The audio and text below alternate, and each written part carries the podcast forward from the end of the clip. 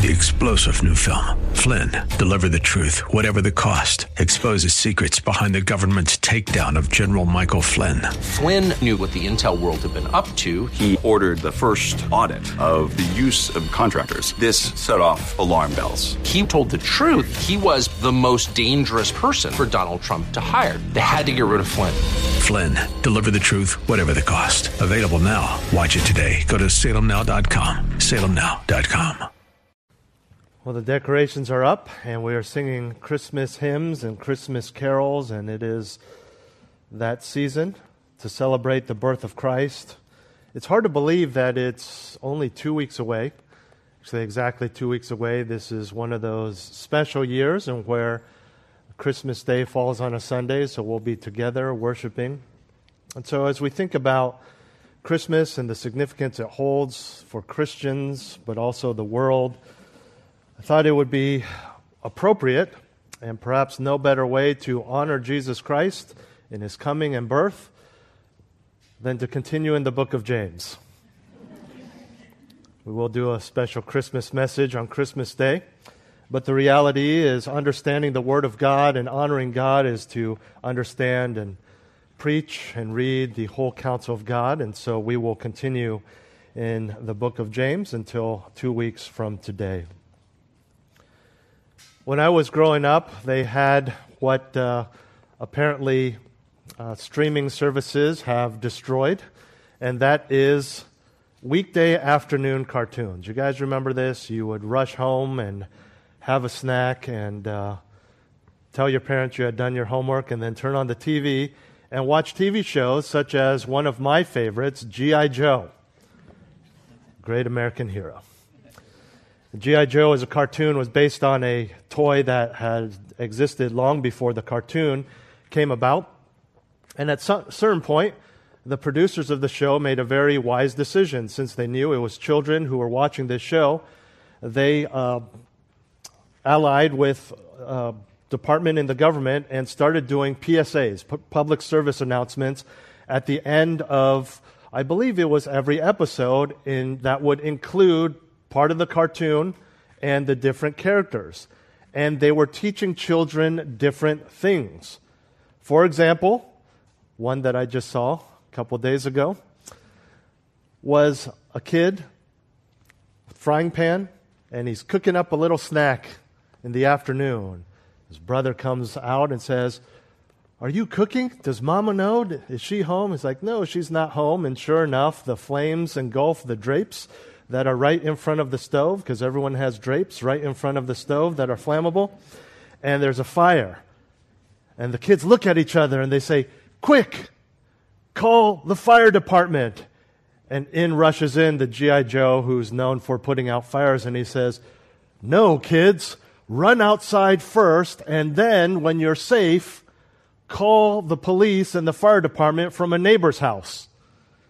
And the idea was, he goes on to explain, that fire can spread rapidly, and so you want to make sure you get out first and then call.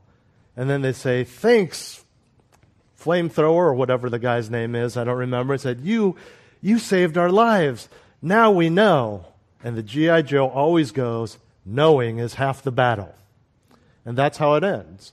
And the idea is, you got to learn these tips, kids. You got to be smart. You got to remember what the G I Joes tell you so that you won't drown when you're swimming, your house won't burn down when you're cooking, you won't pet a rabid dog, things like this. These are all actual uh, subject matters of the various "knowing is half the battle" P S As at the end of G I Joe. The idea is, you've given us advice. We know something that can help us, protect us. Now I know. And knowing is half the battle. And when it comes to the Word of God, hearing the Word of God, hearing is half the battle. It is very important. As with those kids who now know the dangers of fire, it is good and it is helpful knowledge. It is knowledge that can protect you. It is knowledge that can do good, but only if the next time those poorly placed drapes in their kitchen set on fire, they actually remember and practice what they had learned. And it is same. The, it is the same with the Word of God. Knowing is half the battle, but knowing is only half the battle. And as we have studied the book of James, we have learned how it is important to hear, to receive the Word of God. But that's only half. We must continue as believers and put into practice that which the great G I Joe in the sky, our Lord Jesus Christ, has taught us through His Word, and put it into practice. When difficulties come, when good times come, when life goes on. James chapter one, verses twenty-two through twenty-five. Would you join me there? James chapter one, verses twenty-two through twenty-five. It's been a couple weeks, but we pick off where we left off, where we're talking about hearing the Word of God. And now he connects that thought with the word but. James one, twenty-two through twenty-five. But prove yourselves doers of the word, and not merely hearers who delude themselves. For if anyone is a hearer of the word and not a doer, he is like a man who looks at his natural face in a mirror. For once he has looked at himself and gone away, he has immediately forgotten what kind of person he was. But one who looks intently at the perfect law, the law of liberty, and abides by it, not having become a forgetful hearer, but an effectual doer, this man will be blessed in what he does. This morning, I'd like to give to you three warnings. Three warnings about hearing the Word of God. Yes, warnings. We have talked about how important it is to hear, read, listen to, whatever you want, whatever input you get with the Word of God. It is so important to know the Word of God, to receive it. But now there are three warnings that James gives us. Because again, hearing is not enough. And so jumping right in, I want to give you the first warning about hearing the Word of God, and that is the delusion of hearing. Using words straight from James himself, the delusion of hearing. Look again at verse twenty-two. But prove yourselves doers of the Word, and not merely hearers who delude themselves. The word but, of course, connects us with the previous passage. Let's take a look, starting back in verse eighteen. In the exercise of His will, He brought us forth by the word of truth, so that we would be a kind of firstfruits among His creatures. This you know, my beloved brethren, but everyone must be quick to hear, slow to speak, and slow to anger. For the anger of man does not achieve the righteousness of God. Therefore, putting aside all filthiness and all that remains of wickedness, in humility, receive the word implanted, which is able to save your souls. Now in that passage, verses eighteen through twenty-one of James one, we talked about receiving the word, hearing, listening, reading. It is the intellectual reception of the Word of God, as well as the heart's acceptance and understanding. And again, this is vitally important. Without knowing the Word, not only would be would we be ignorant of God's plan for us, we would be ignorant of God. It is in the Scriptures, in the Word of God, in the Bible, in the Word, that we learn about the details of God. Yes, Romans chapter one tells us, because of creation around us, because of our consciences knowing a general morality of right or wrong, we understand there is a higher power. There is a greater being. There is a creator God.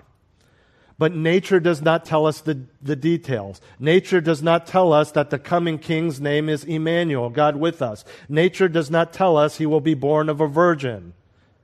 Our consciences do not tell us that we cannot earn our salvation, but someone came to pay for us. It is within the Word of God that we understand the details and the reality of God. And so it is important to know the Word of God, not just for the understanding of what we are to do, but the understanding of the one who gives us those commands, the ability and the guidelines to be holy people for His name's sake. But again, hearing is just half the battle. Hearing is only the beginning. It is not enough to just receive the Word of God. We must do it. We must respond to it in action, in thoughts. In fact, James says in our verse here, verse twenty-two, that the believer who hears the word but does not do it is delusional. And you say, that applies certainly to unbelievers. To hear the saving power and grace of the Lord Jesus Christ, the offer of the free gift of eternal life, to read about that and not respond to that would be delusional. Absolutely, I agree. But he is speaking to believers here. He is speaking to those in the church. He is speaking, remember, to Jewish Christians, that is, ethnically Jewish, those who followed the Jewish religion, but then Jesus came and the gospel was presented. They knew the Messiah had come and they received him, and so that they are, they are now Christians. We say Jewish Christians not because they are practicing Jews, but because you understand that being Jewish is also an ethnicity. And so they were Jewish converts to Christianity. My point here being that they grew up understanding the Old Testament. They grew up having the Old Testament ingrained into their minds. And so they knew it. And all the more, James says, if you know it but you don't do it, you are delusional.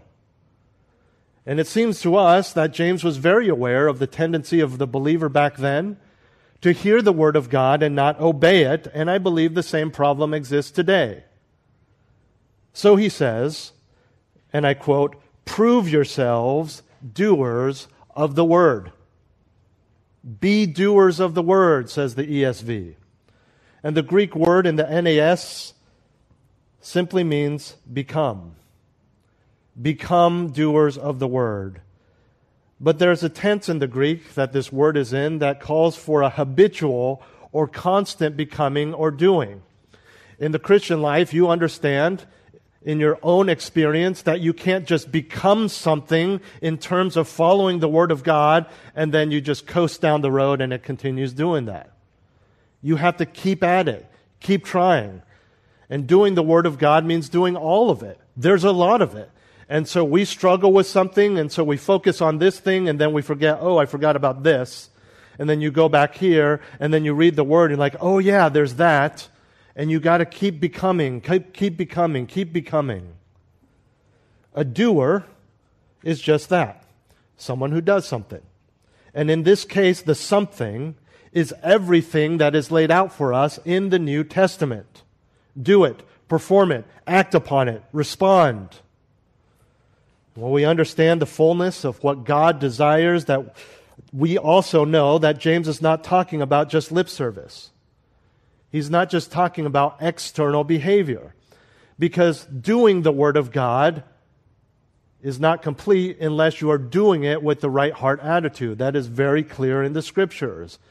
So you would really be having to take the New Testament piecemeal if you're just doing things externally and you're not praying or striving or changing your heart and your motivation, your mind, so that you want to do those things for the Lord and not just for yourself or reputation or to look good or even for the sake of the church, even for the sake of the kids, for the family, the marriage. No, you do it for the Lord. That's clearly in Scripture.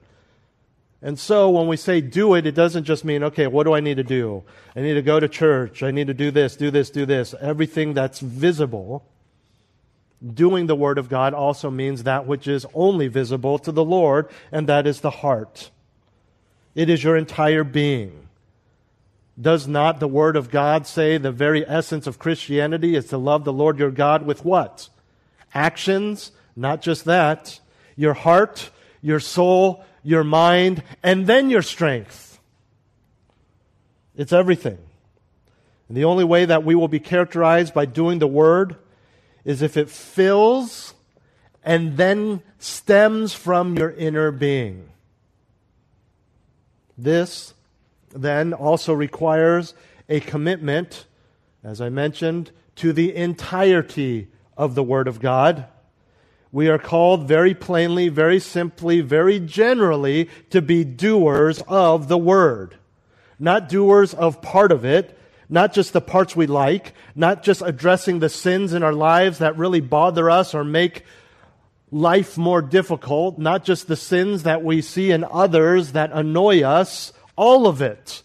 Be doers of the Word. Not just the Gospels, not the, just the epistles, not just what Paul says, not just what Paul says in his own experience, all of it. Be doers of the Word.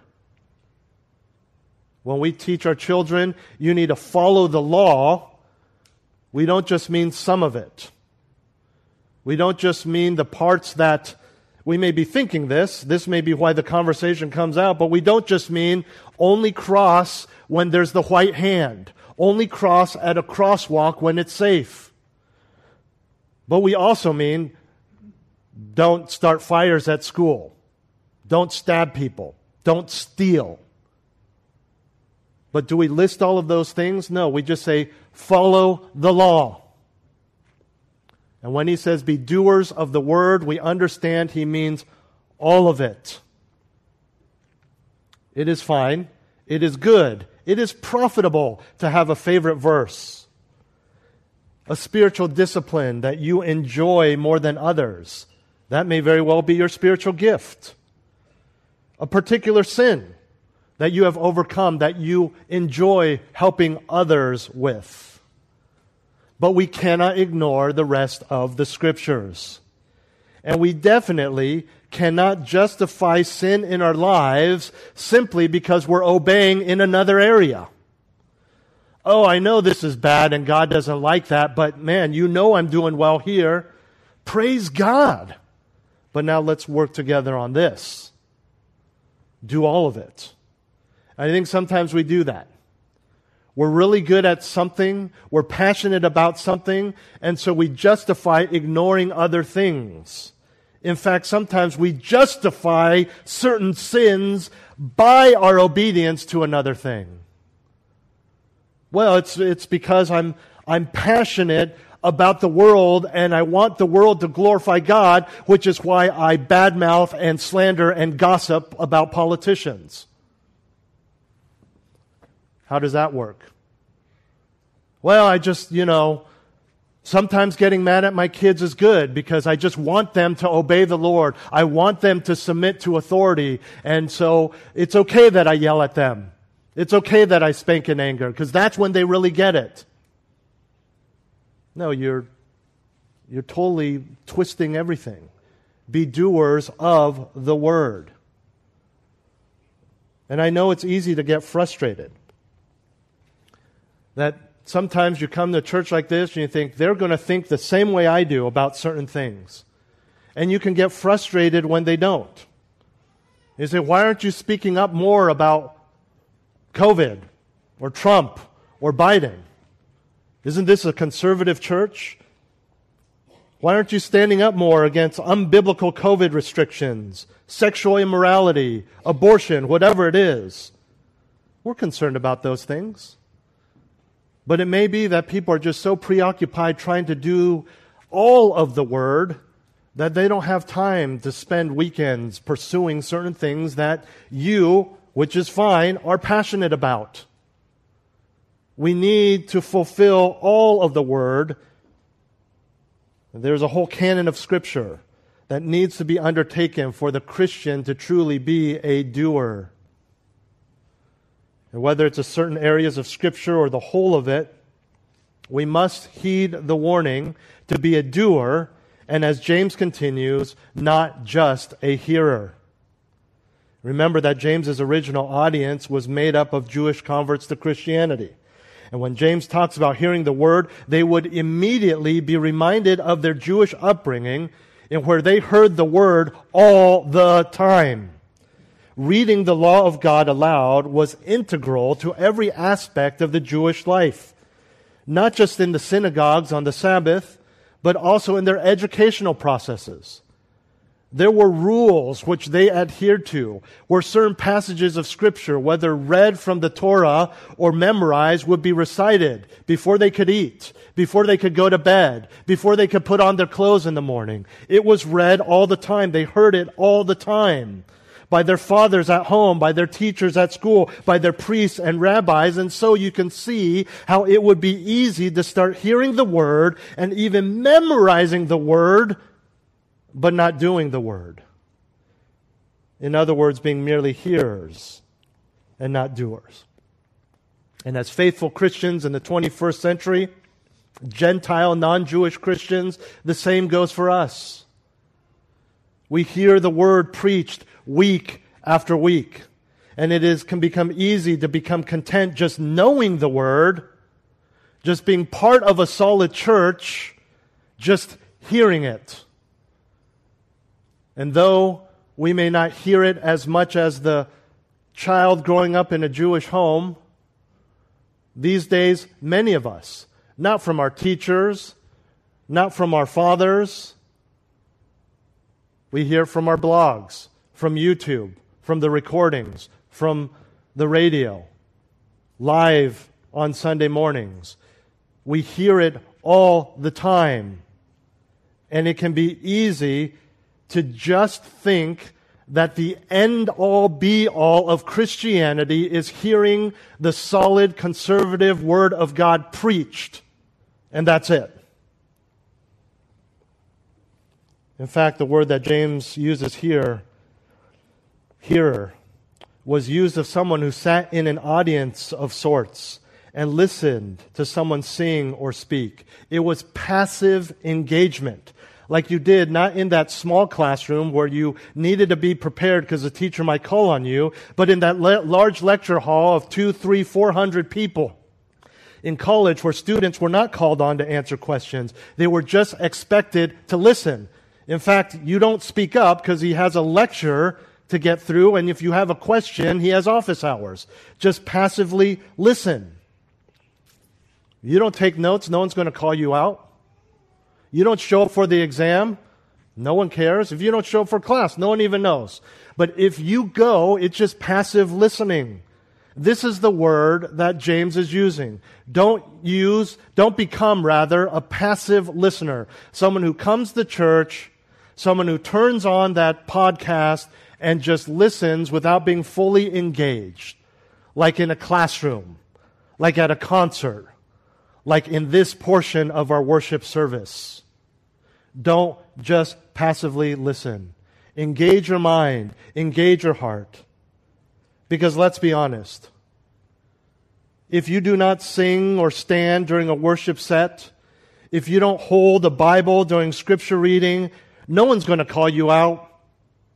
Probably nobody's even going to notice. And so you can see how it can become easy to get into the habit of just listening, just hearing, praising God. You finally found a solid church, but then just listening and just hearing. And if you are doing this as a Christian, then God himself through James is saying you are delusional. You are deluding yourself. That word delude is a word that refers to incorrect reasoning, some sort of miscalculation. In other words, if you think this is okay, or you don't even think it's okay, you haven't even a- actively engaged your mind to that point, that's just what you do, then you have mis- grossly miscalculated the Christian life. You have misunderstood church. You have miscalculated why someone like me exists. Why your favorite preacher on the radio, your favorite blogger, Christian blogger, why they do what they do. It's not just so you will hear and listen. This word delude often has the idea of deception, false reasoning on purpose. In Colossians two four, it is used of false teachers who lead others astray on purpose. Why are Christians who hear the word but not doing the word deluding themselves? Because properly hearing the word means hearing what you're supposed to do in response. Hearing the word of God is not just so you know what to do and not do it. Hearing the word of God is not just so you know more, so you can debate theology. When you hear the word of God, especially the New Testament, over and over again, you hear commands. So to hear a command, in the very essence, the foundation, the fundamentals of listening to that is listening to what you are supposed to do. And we say that, right? Hey, buddy, your teacher's talking. Listen up. She's given the rules. Okay. Line up.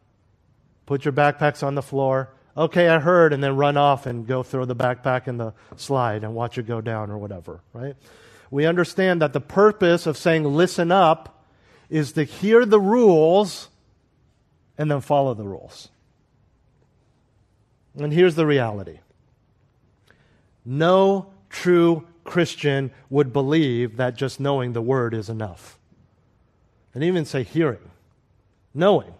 No true Christian would believe that memorizing the entirety of the Bible is enough. We must do it. If you truly hear the Word of God and believe you don't have to be a doer of the Word, it's not because, oh, I missed that verse in the Bible, or I missed that day where he preached about that. No. It's so connected into every chapter of the New Testament that to hear is to do, that for anyone to think that the Word is just there to be heard is delusional. One commentator says this, the person who fails to do the Word is a person who has not truly accepted God's Word at all. The person who fails to do the Word is a person who has not truly accepted God's Word at all. We must do it. Do we fail? Yes, often. It's part of your nature. But that's okay. Keep proving yourselves. Keep becoming a doer of the Word. Do difficulties come? Absolutely. Do you get into a, a funk or a trial in which you are so exhausted and so your, your mind is just blank that you don't want to do it? All the more, prove yourselves a doer of the Word. When things are going really well, spiritually, when you have overcome that sin, everything is going stupendously, all you can do is praise God, you better do the Word. Oftentimes it's then that you need it more than ever. Would you turn with me to the beginning of your New Testaments as Matthew chapter seven? We read a portion of this in our scripture reading this morning. I want to read it for you again. Matthew chapter seven, verses twenty-one through twenty-seven. Matthew chapter seven, verses twenty-one through twenty-seven, which is a great picture of the reality of the importance of doing the Word. The reality of the fact that Christians will do the Word. Not everyone who says to me, Lord, Lord, will enter the kingdom of heaven, but he who does the will of my Father who is in heaven will enter. Many will say to me on that day, Lord, Lord, did we not prophesy in your name, and in your name cast out demons, and in your name perform many miracles, and in your name att- attend a conservative church, and in your name read every John MacArthur book known to man, and in your name give tons of money to Ligonier, and in your name become a member of that church, and in your name memorize the scriptures, and in your name rebuke other Christians for not doing the Word, and in your name catechize my children. And then I will declare to them, I never knew you. Depart from me, you who practice lawlessness. Not good job listening, you should have done it. Lawlessness. Verse twenty-four, therefore everyone who hears these words of mine and acts on them may be compared to a wise man who built his house on the rock. And the rain fell, and the floods came, and the winds blew and slammed against that house, and yet it did not fall, for it had been founded on the rock. Here it is, verse twenty-six, everyone who hears these words of mine and does not act on them will be like a foolish man who built his house on the sand. Notice, they heard the words. Verse twenty-seven, the rain fell and the floods came and the winds blew and slammed against that house and it fell and great was its fall. You say, oh, I don't want this. I don't want this to happen. What's the fall? Uh, is God going to punish me somehow? Is something bad going to happen to my life? Depart from me, I never knew you.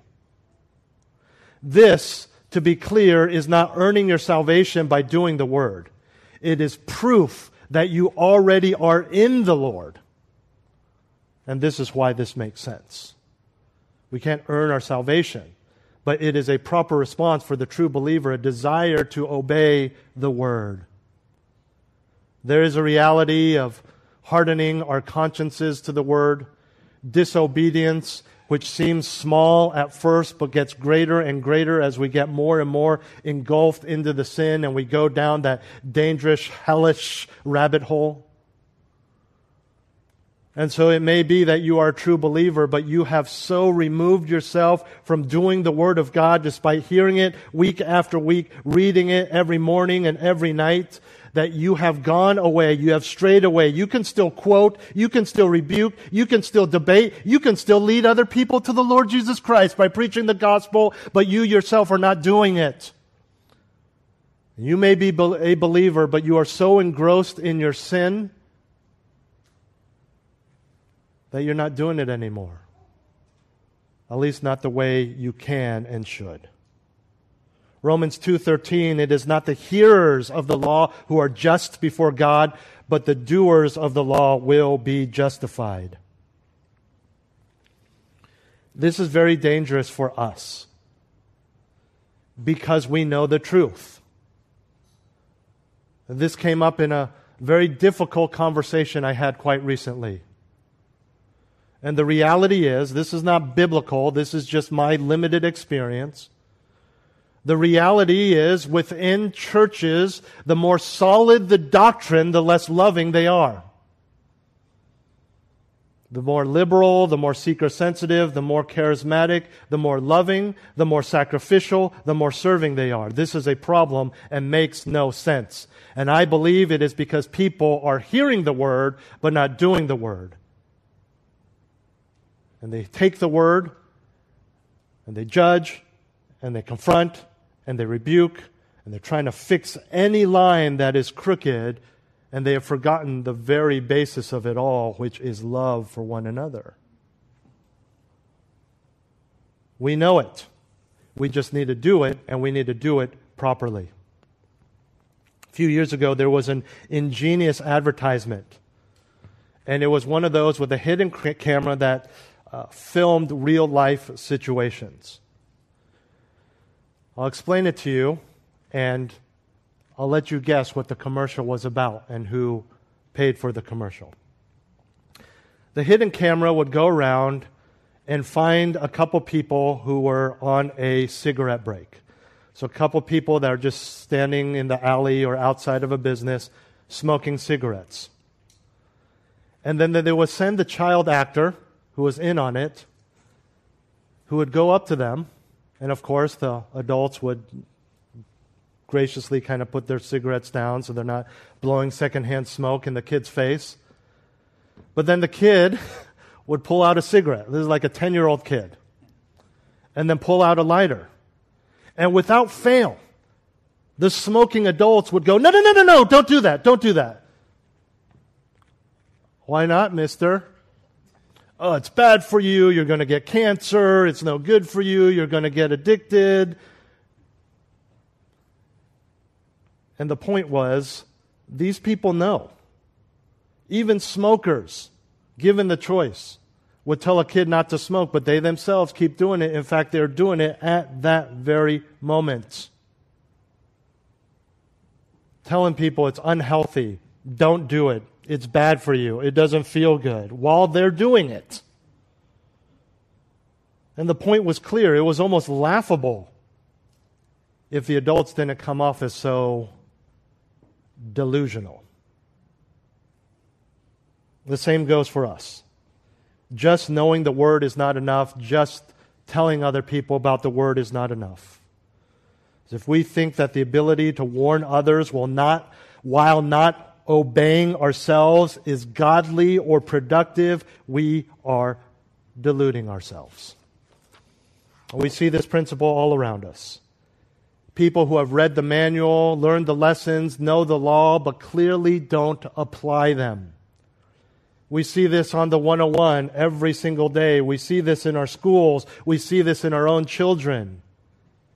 And you can see this delusion even among conservative Christians.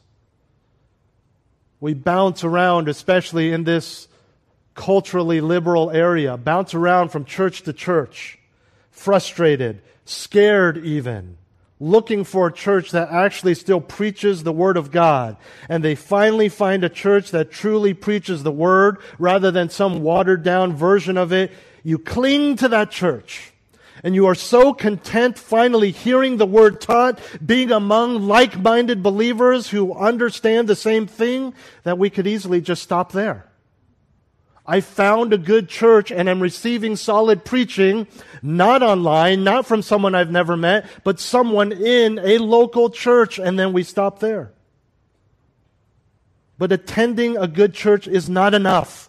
Attending a good church is not enough. You must be a good church. You must be a doer. And that means not just hearing the Word, doing it. Look, Look at the passage. James has nothing against hearing the Word. It's very important. He has a problem with only hearing the Word. And so should we. Because this delusion is so prevalent, and because for the Jew especially hearing the Word was so frequent, frequent that it could become background noise, James goes on to illustrate the delusion with our second warning about hearing the Word of God, the danger of hearing. The danger of hearing. Look again at verses twenty-three through twenty-four. If anyone is a hearer of the word and not a doer, he is like a man who looks at his natural face in a mirror. For once he has looked at himself and gone away, he has immediately forgotten what kind of person he was. Now, this picture often conjures up a passing glance at a mirror, which explains why he immediately forgets what he just saw. We read this verse and say, oh, you didn't really look at the mirror. He just saw himself, rushed out to work, whatever it may be. And if that were the case, the lesson then would be to take more time looking at the mirror of the Word of God, staring at the mirror. But here's the thing. The vocabulary that James uses actually paints a very different picture and thus a very different application. You see, the word he uses that is translated looks in the English is anything but a fleeting glance. It is a word that means to consider attentively or to take note of, which is why the E S V adds the word intently. He looks intently in the mirror. So the meaning would imply careful consideration of what one sees. And what he sees is his natural face, simply referring to his normal face that he was given at birth, before it's done up, before any makeup is on, hair is combed. The mirror here is, of course, metaphorically speaking of the Word of God, the Bible. And in the context of two men, the hearer and the doer, that is the one who only hears and the one who hears then responds, they both use the mirror. They look intently and carefully at the reflection of themselves. They check to see if their hair is combed properly. They check to see if there's sleep in the corner of their eyes, if there's food in between their teeth. Both men have carefully, not quickly, not fleetingly, have carefully examined their faces, see its state, and know what they are supposed to do. But take a look at what the hearer only does in response, verse twenty-four. For once he has looked at himself and gone away, he has immediately forgotten what kind of person he was. And here we see the primary failure on the part of the one who only hears. He forgets. Although he has listened attentively, the degree to which he absorbed the word is merely superficial. The word looked in this verse is the same Greek word as in the verse twenty-three, again, to mean, it means to look attentively at. And we are reminded that this hearer sat in church. This hearer took notes on the sermon. This hearer praised the preacher for the powerful message, perhaps even felt the conviction of the Holy Spirit that things must change. But he doesn't change. Because James says he has immediately forgotten as soon as he walks out those doors. This is the danger of coming to church, hearing the Word, reading the Word, or any other form of receiving the Word without a full commitment to put into practice what you have received. To be clear, we are talking about those who only hear and do not do. So whether it is forgotten immediately, or if it's days later when the busyness of work comes about, regardless of the reason behind forgetting, if it is not followed through with action, then you are just a hearer. Deluded, and now we add, dangerous. Deluded and dangerous. I am so thankful to the Lord when people come in from off the street and say, I have been so anxious lately, and just being at church really helped me. And to be perfectly honest with you, it's normally unbelievers who don't fully understand what's going on that say this. It's people who just look around, people are singing, there's someone speaking, it just seems very calming. Right? They don't may not fully understand this, but there's power in the Word of God, even for the unbeliever. And so they're thankful they got away from the busyness of life and were able to just sit here, and it kind of resets their anxiety and their worry. But the Word of God is not some mystical thing where just by hearing it we just, ah, oh, feel so good. You need to go out and do it. The work is out there. This is the easy part. No problem. I'll do the hard part on Sunday mornings, but then you guys go out there and you got to be doers of the Word. And like the one who looks at his disturbing appearance in the mirror, quickly rushes to get his toothbrush, comb, and tissues, only to forget as soon as he turns from the mirror, and then goes out looking the way he does. And the scary thing about this illustration is that some of us are more afraid of looking bad physically and going out in public than we are of behaving bad spiritually. This is a huge problem. And we so quickly, when we so quickly dismiss what God has revealed to us in His Word, we are doing ourselves harm. And ultimately, here's the point. Whomever it is, whatever the situation, whether it's convicted but forgets, challenged but it's too hard to repent, loves sound teaching but doesn't apply it, or just hears the Word but doesn't really listen, the point is that it is delusional, dangerous, and just plain foolish to hear the Word without doing the Word. We don't look to others. We look to God. We don't say, this guy's not doing it, so I don't have to either. It appeases our conscience. Oh, that guy's a solid Christian. He doesn't really pray much, so I guess it's okay that I don't. We don't compare ourselves to others, because you know what else happens then? We start thinking it's like a, a, a scale system. Well, I don't I don't really have to do those things because a lot of bad things are happening to me. I'm in a difficulty. I'm real, you know, this guy has treated me harshly, and so I deserve to just live my life. I deserve to not have to repent. I deserve to not have to do the hard work. We don't deserve nothing. And even that is, what a horrible mindset. I deserve to not have to have that lottery guy and give me ten million dollars. Get off my doorstep. Who's on the Ring doorbell? That giant check again. I deserve not to be bothered. You get to serve God. You get to do the hard work. How many of you complain about your boss? How many of you complain about your work, your coworkers, and yet you put in the hard work for them? And yet here it is, the creator of the universe. Like, nah, see you tomorrow. We get to serve God. Hard, yes. But what a privilege. When we start getting in the mindset, I have to go, I have to do it. Fine. All the world around me is dying in unbelief, and I have to go serve the one who saved me and killed his son for my sins. Mm. Doesn't make any sense. What grace. What a privilege Do the hard work for the glory of God. There can be many reasons that we become just hearers. I've alluded to some already.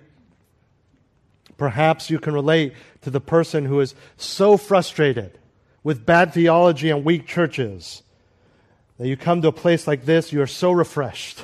You are filled with joy at hearing the word preached, that the joy and satisfaction at finding a place that loves the word distracts you from actually doing the word. You think coming and having found is the doing. It's not. Perhaps you're convicted about things you need to change, but when it comes down to it, you simply find it too hard, and it's easier to just remain in your sin. It's easier to hide your sin from others than to actually repent, which in and of itself is a huge problem, that you care what people think. Maybe the busyness of life just gets in the way. Kids, work, bills. Maybe your passions about political issues that intersect with Christian morality are your sole focus to the detriment of obeying the whole counsel of God. Because here's the thing about political issues. We need to stand up. We need to vote correctly. But if you're that passionate about, say, gender roles or abortion, I believe it's safe to assume that you as a believer are not having abortions. You're not encouraging your girlfriend or spouse to have an abortion. You are not in transition to becoming another gender. So you're really not doing anything the Lord's called you to do. Do you see what I mean? The Lord doesn't say, be passionate about something you're not struggling with and go protest that. Because there's sins in your lives that you need to do something about. You need to repent. You need to go pursue those things. You want to be a, a conservative uh, political protesters, hey, more power to you. But not to the detriment of what is most important, and that is your life. By virtue of the very fact of the thing you're protesting, I can assume that you're not doing those things yourselves. So find what you're struggling with, find what you're not doing, and go do it. Because you need holiness in your life, you need repentance in your life, you need obedience in your life, and frankly, we need you also serving us here before you're serving society and whatever political agenda out there, or in Sacramento, or the White House, or whatever. And many of you do both, and again, wonderful. But don't forget your priorities. I've shared this with you before. A guy that was in my college ministry back when I was leading a college ministry in, in, in Los Angeles, he was very convicted on behalf of others as well, if you know what I mean, about submitting to local government. And he had a huge problem that the people who, the Christians who were giving him rides to and from church and other places were sometimes doing rolling stops at stop signs or just stopping for a second instead of three seconds or five seconds. So he was confronting them, rebuking them. He even went as far as to look up the traffic laws of that area, memorize them so he could help the church by confronting people on whatever traffic violations they're committing, and thus, in his mind, disobeying God because we're not submitting to the rules of the land. But when it came to his pornography addiction, which, by the way, he used his Christian roommates' computers for, he just said, well, I'm just addicted and there's nothing I can do about it. But by the way, I counted and you only stopped for two seconds rather than three. He was so focused on the wrong things. Yeah, he knew the word. And frankly, he was very passionate about an aspect of the Word of God that many Christians ignore and think we don't need to obey, submission to government and the laws of the land. But that became his big thing, to the detriment of his own life and his own immorality and relationship with God. But he justified it because he was correcting our driving skills.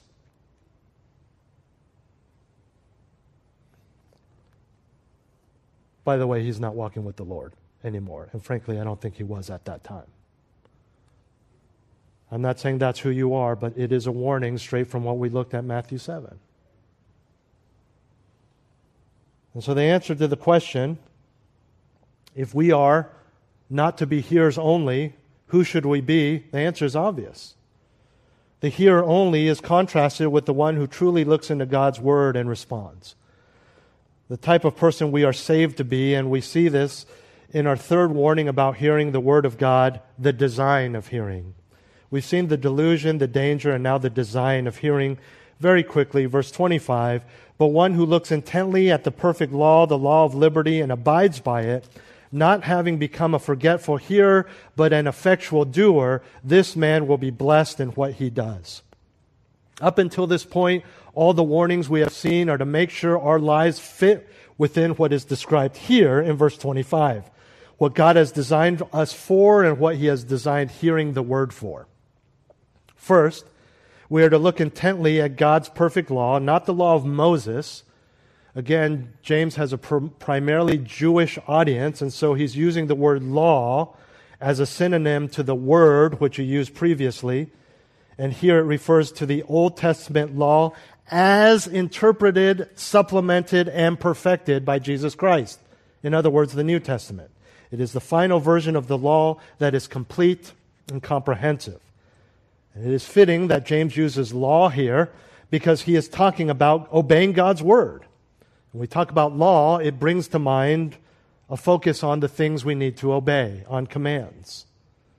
The first thing you will notice is that the doer, or rather the first thing you will notice that the doer does is that he looks intently at the law. I like this word. In the Greek, it literally means to stoop down and look at intently. To examine something. It's the same word used in First Peter one twelve that speaks of angels longing to look and understand the gospel. They don't need the blood of Christ. It's also used to describe how John and Mary looked into the empty tomb in John twenty. This is great, right? I mean, they were, their minds were blown. They were, remember, the, the, the disciples didn't understand that he would be raised again. So they're mourning. They go to prepare his body for burial. And surely they wouldn't just be like, eh, he's not here, right? They'd be like, where is he? Did the body roll off? Did so, you know, are there any signs of him? They would look intently everywhere for him. And in keeping with James's illustration, you have probably found yourself stooping down to examine in a mirror more carefully a particular part of your face, pinching, squeezing, adjusting, doing whatever you can to get the clearest picture of what you're trying to see. And that's how we are to approach God's Word. And this is why, praise God, I'm thankful for all of you that you appreciate expository preaching. Because you don't want an overview, look at the mirror, you want to squint down and have me tell you what every word means. And this is what we are to do in our lives. James proceeds to call this the law of liberty. We understand this, emphasizes the freedom we have in the gospel, freedom from bondage to sin, and the freedom to pursue and live out righteousness the way we were created to be. And after looking intently at the word, the law of liberty, the believer then, quote, abides by it. Obeys it. Literally stays by its side, like walking down a path side by side with someone. The believer stays close to the word, continues in it, learns it to understand it so he can obey it. And in so doing, James continues, this person then is not a forgetful hearer, but an effectual doer. Not just doing it, but an effectual doer. He uses the word effectual to emphasize the doing.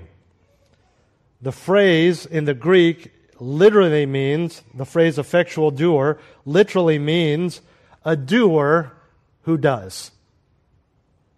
And in the end, as we all know, this man will be blessed in what he does.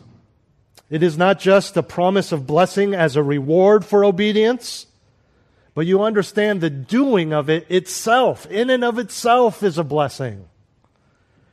Because the true believer has no greater joy and satisfaction than being brought into alignment with God's Word. Holiness, doing what He desires, fulfilling any attribute of God that is possible to fulfill in yourself. And alignment with God's will is not just in understanding, but you understand it is in action. So this is more than hearing good preaching, but also closely studying on your own. And as you do that and continue to study and hear and learn, there are constant adjustments and changes. This is never just a one-and-done situation. Because as you have looked intently in the mirror and fixed what you saw this morning, you know that tomorrow morning you're going to do it again. Or hopefully you will do it again. And then again. And if you're going out for dinner, you'll do it tonight. If you're going to a friend's house this afternoon, you'll probably crank that car rearview mirror down and do it again before you walk in their home. Over and over again, adjusting. Knowing that even though you combed your hair this morning and there was nothing on your face, there may be a little piece of whatever in your teeth. And then you pick that out, and before you go to your next destination, you know there may be something hanging out of your nose, or your collar is astray, or whatever it may be. We keep looking and adjusting, because a doer is marked by the work. Not what he has done in the past, not what the church, not the church he attends, not what he can quote or how quickly he can point out others' deficiencies. He is marked by the work in his own life. And so we are to hear the Word of God, but that is only half of it, which is why we have three warnings: the delusion of hearing, the danger of hearing, the design of hearing. Because yes, praise God, hearing is half the battle. But a battle half won is a battle lost. But prove yourselves doers of the word, and not merely hearers who delude themselves. For if anyone is a hearer of the word and not a doer, he is like a man who looks at his natural face in a mirror. For once he has looked at himself and gone away, he has immediately forgotten what kind of person he was. But one who looks intently at the perfect law, the law of liberty, and abides by it, not having become a forgetful hearer, but an effectual doer, this man will be blessed in what he does. Let's pray. Heavenly Father, thank you for your grace and your goodness in revealing your word to us. Thank you, though we know that you are just as good and just as praiseworthy for those who don't have this. We thank you that we here in this room have the freedom to look at your word. That is not a adjusted form of the word that has been censored by the government. We have access to it on our phones, on our computers. We can buy them at a secular bookstore. And so we're thankful for that, Lord. I pray that you would give us the extra diligence to read your word, to hear the preaching, to take notes, to meditate on it, to go back, to listen again, to listen to others, to talk about your word in biblical fellowship. But never, Lord, may we be content stopping there. May we excel still more to a completion of the Christian faith lived out practically in this life and be doers of the word. Help us to stop the delusion. May we practice what we know. Repenting, pursuing, striving, excelling. Use us to that end for your glory, Lord. In Jesus' name. Three-star General Michael J. Flynn, head of the Pentagon Intelligence Agency, knew all the government's dirty secrets. He was one of the most respected generals in the military. Flynn knew what the intel world had been up to. He understood its funding. He ordered the first audit of the use of contractors. This set off alarm bells. The explosive new documentary, Flynn, Deliver the Truth, Whatever the Cost, and covers the facts behind this scandal. Flynn told the truth. He was the most dangerous person for Donald Trump to hire. I find out the worst enemy that I'm going to face in my life is right here in America. They took my assessment and they wanted me to change it. And I was like, I'm not changing it. They had to get rid of Flynn. With in-depth interviews, archival footage, and never-before-seen personal records of the man behind the headlines. I just felt like I was drowning. Flynn, Deliver the Truth, Whatever the Cost. Available now. Watch it today. Go to Salem Now dot com. Salem Now dot com.